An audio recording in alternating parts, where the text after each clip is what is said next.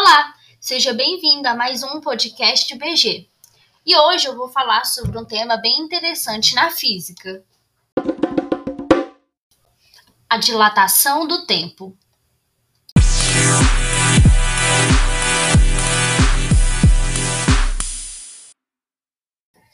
Mas o que é e como ocorre essa dilatação do tempo? Bom, a dilatação do tempo propõe que o intervalo de tempo marcado por um observador parado é maior que aquele marcado por alguém em movimento. Antes das propostas feitas por Albert Einstein sobre movimentos com velocidades próximas à da luz, o tempo era tratado como algo absoluto, ou seja, a passagem do tempo deveria ocorrer da mesma forma em todos os lugares e para todos os possíveis observadores.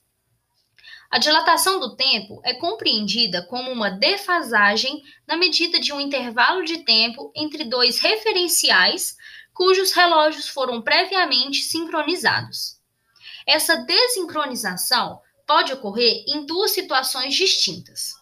A primeira delas é se um dos referenciais se mover com velocidade próxima à velocidade da luz, isto é, cerca de 300 mil quilômetros por segundo, a segunda pode ocorrer quando um dos referenciais estiver em uma região de potencial gravitacional diferente do que está o primeiro.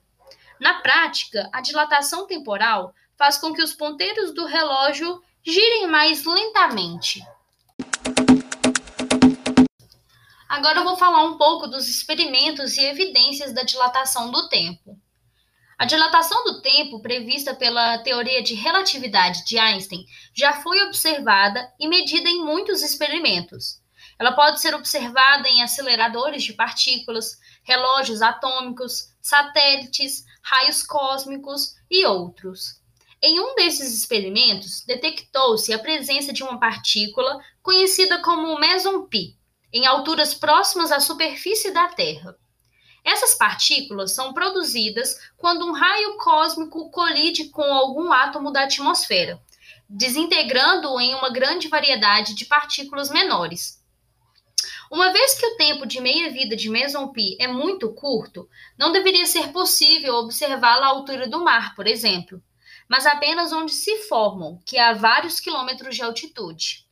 O que acontece nesse caso é que a velocidade em que esses pions se movem logo após a colisão que criam, é tão grande que, em relação à Terra, a duração de seu tempo de meia-vida dilata consideravelmente.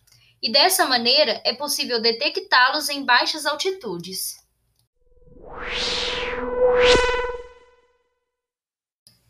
E por fim, a dilatação do tempo nas telas de cinema. Nesse podcast, eu vou usar como exemplo dois filmes em que retrata de forma nítida a dilatação do tempo, fazendo com que você associe o conteúdo aqui falado com a prática vistas nas obras cinematográficas. Um dos filmes a ser abordado será a película Jumanji, que narra a história de quatro adolescentes que encontram um videogame cuja ação se passa em uma floresta tropical. Empolgados com o jogo, eles escolhem seus avatares para o desafio, mas um evento inesperado faz com que eles sejam transportados para dentro do universo fictício, transformando-os nos personagens da aventura. E um quinto personagem, que já estava dentro do jogo, pensava estar algumas semanas na selva, mas, para sua surpresa, estava preso no jogo há 25 anos, enquanto a vida acontecia normalmente fora de lá.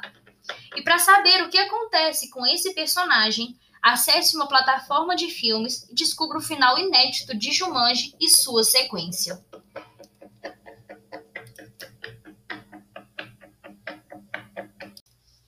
Eu também vou falar um pouco sobre Vingadores Ultimato, que foi o último filme da longa série da Marvel.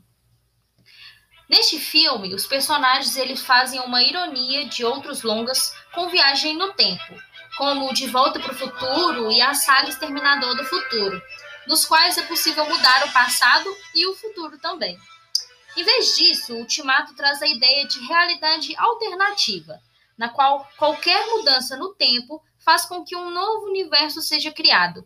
É o chamado splitting ou ramificação de múltiplas linhas do tempo. Na física, é a interpretação de muitos mundos. Para evitar esse problema, os Vingadores planejam pegar as pedras do infinito no passado, usá-las no presente, mas devolvê-las exatamente no mesmo momento, uma vez que tenham terminado sua missão. Mas isso poderia funcionar?